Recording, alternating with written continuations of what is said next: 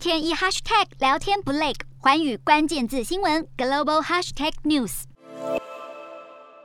全球提倡减碳，联合国气候变迁大会更是定下了二零三零年减碳百分之四十五的目标，让许多国家都在推行净零碳排。其中，核能就是零碳排能源，更被视为对抗气候变迁有效的办法之一。不过，由于核能成本高、建造时间长、维护整修费用也昂贵，美国许多核电厂都陷入了财务危机。举例来说，伊利诺州比美国任何其他州都更依赖核能，州内的四个核反应站点为伊利诺州提供了一半以上的能源来源。核能发电厂接连面临财务困难，让拜登政府宣布启动六十亿美元的援助计划，挽救可能关闭的核能发电厂。经费从拜登总统去年十一月签署的一兆美元基础建设法案中提拨，这也是联邦政府迄今对有财务困难的核能反应炉提供的最大首笔投资。另一方面，原本就高度依赖燃煤发电的印度，今年虽然才到春季，印度各地却已经热得像酷暑，空调、冷气的用电需求大幅推升。